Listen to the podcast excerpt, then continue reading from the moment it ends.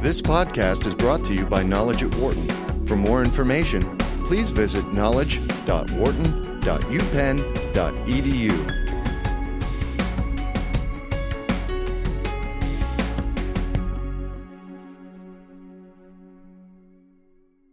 Flipping the switch. Who's responsible for getting employees to take a break? It's quitting time, and you know the drill. You grab your coat and slip on your Bluetooth for a quick call with a client on the commute home. You stop at the grocery store, and while you're in line, pluck out your Blackberry to respond to emails. You arrive home, sit down to dinner, and try hard to resist the flashing red light on your smartphone. Dinner's done. Time to check your email again, clear the dishes, and sit on the couch for some TV, with your computer on your lap, of course. Just a few last emails, and then it's time for bed. And soon, you'll wake up to do it all over again tomorrow.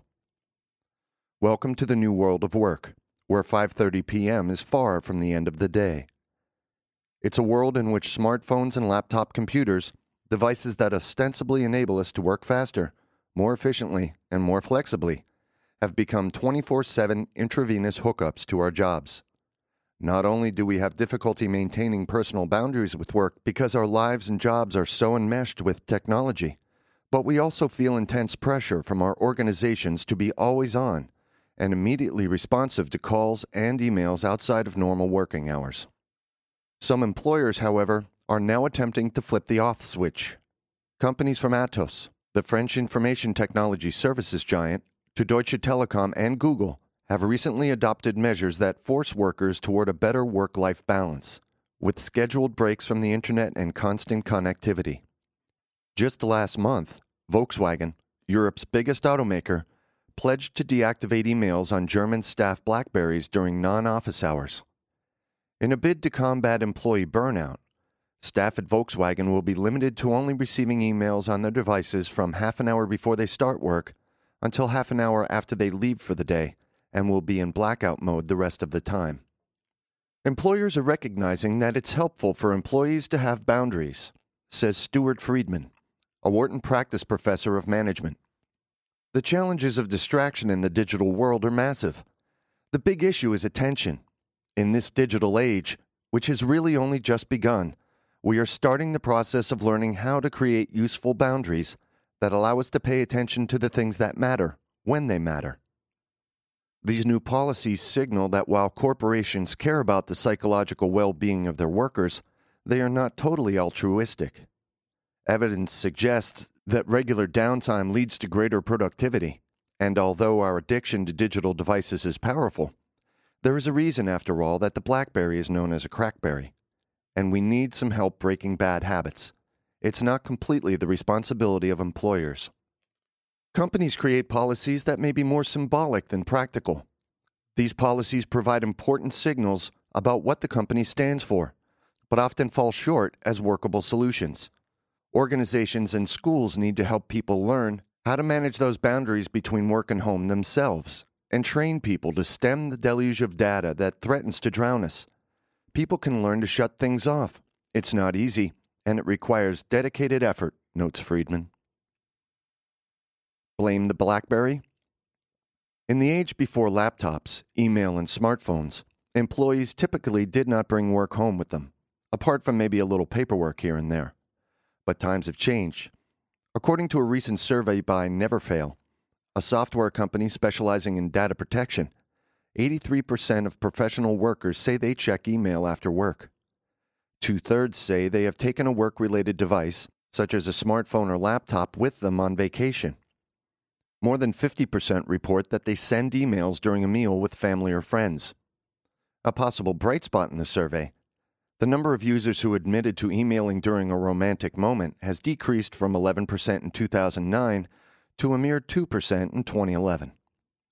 A separate study released earlier this month by researchers at the University of Chicago's Booth School of Business found that most people consider Facebook, Twitter, and email harder to resist than cigarettes and alcohol.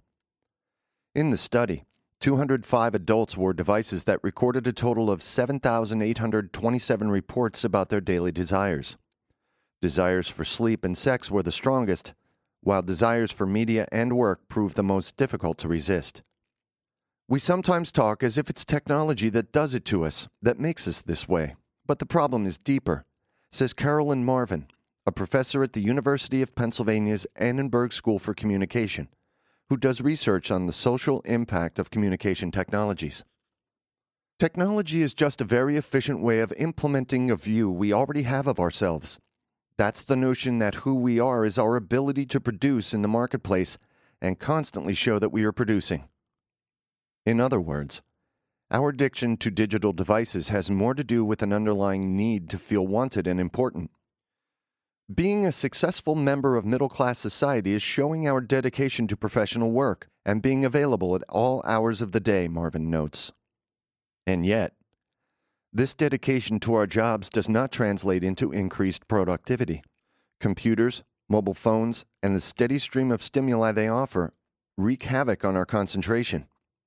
A study conducted in 2009 by a group of Stanford University researchers found that people who are regularly bombarded with different types of electronic information don't pay attention and don't switch from one job to another, as well as those who prefer to complete one task at a time. People feel this constant need to be connected, states Nancy Rothbard, a Wharton management professor. There's no priority structure. Everything is urgent. Everything is red flagged. Yes, there are advantages to having these technologies. We can work more flexibly, and we can respond to crises more speedily. But there are disadvantages that we are underestimating, she says.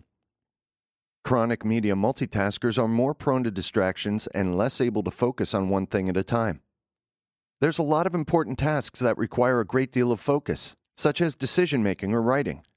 These activities become challenging when you've got pings and dings going off pulling your attention away from the task at hand, Rothbard points out. It's sometimes difficult to even imagine a world without these distractions.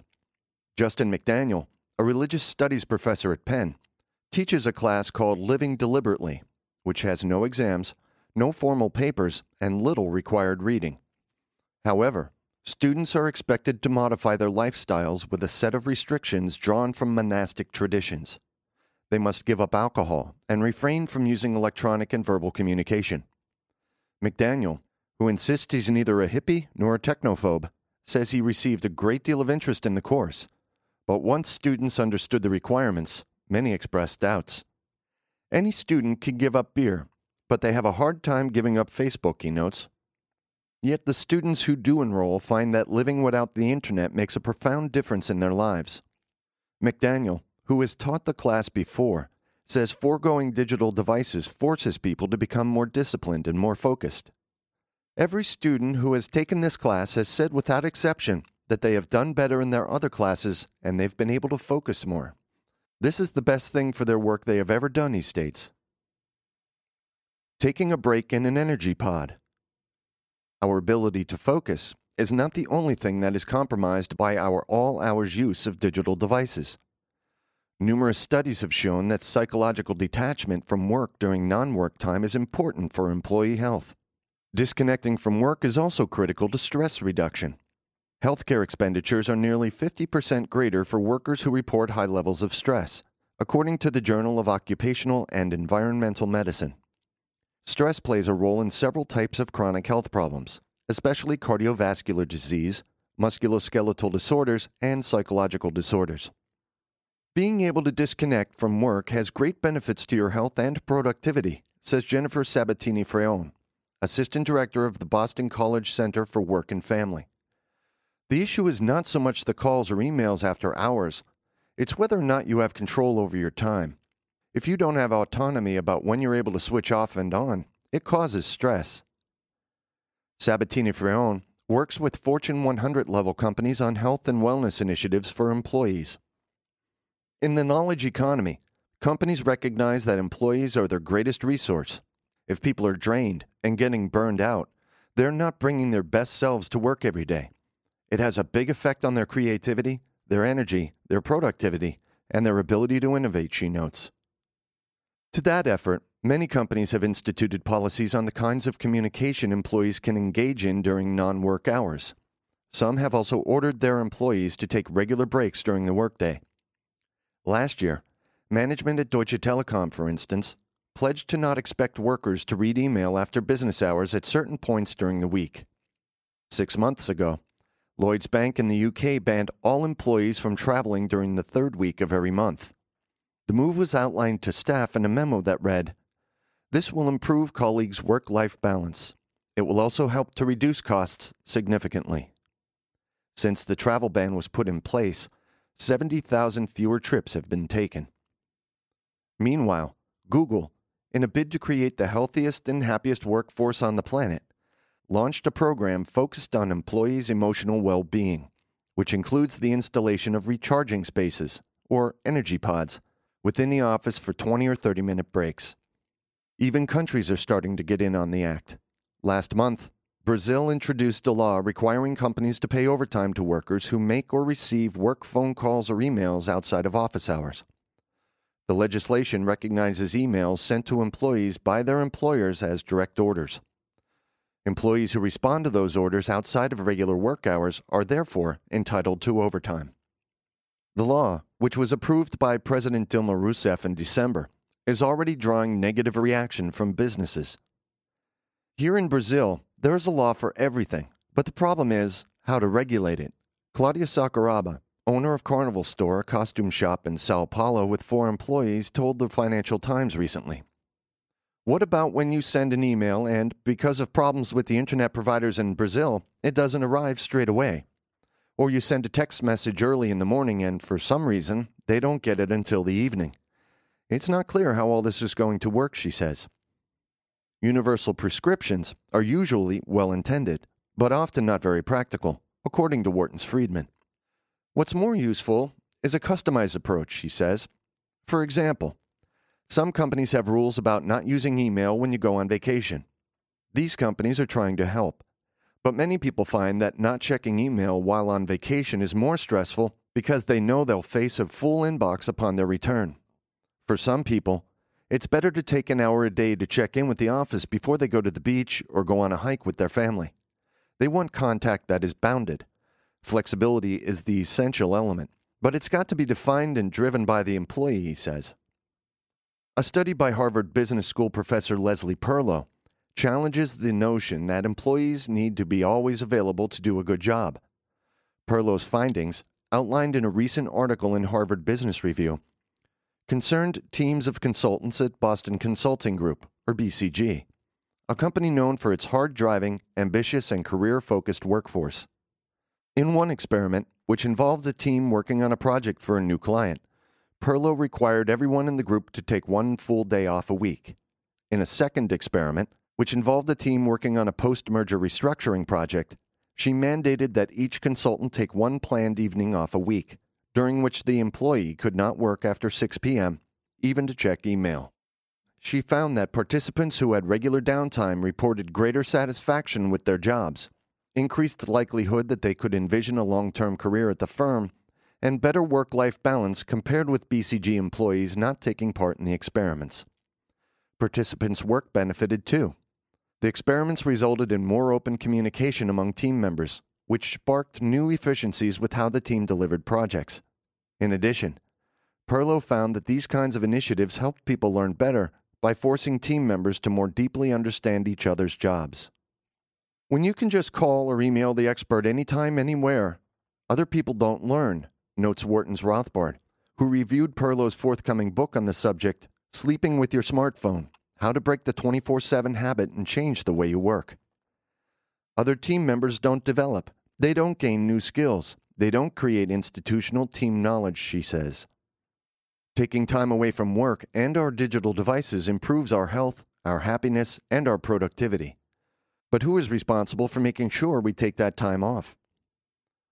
In the era of virtual offices and blurred boundaries between work and home, Craig Chappelow, Global Portfolio Manager at the Center for Creative Leadership, a consulting firm based in Greensboro, North Carolina, says it's the responsibility of individual leaders to model the kinds of behaviors they expect to see cascade down through the organization. It's the boss who should be saying, We're better if we are not working all weekend long. Companies should say, If we give people their weekends, we get their weekdays. Part of the solution is figuring out how you approach work and how you approach integrating family. This is where the importance of ground rules and sticking to them comes into play. In my family, we have a rule no blackberries until breakfast is over, he says. Companies ought to have ground rules too, he suggests. Indeed, a growing number of businesses are reviewing their policies on how workers manage email, including how many employees are allowed to be copied on a message and how many times an email may be sent back and forth. Some companies are also monitoring the use of smartphones by employees during non work hours. The fact is, work and personal life are very much intertwined, and we have to figure out how those two things can coexist in a way that doesn't stress us out, Chappelow notes. People are going to have to learn new coping behaviors for this technology so they don't burn out. There is also a saturation point. There are only so many hours in the day. For more business news and analysis from Knowledge at Wharton, please visit knowledge.wharton.upenn.edu.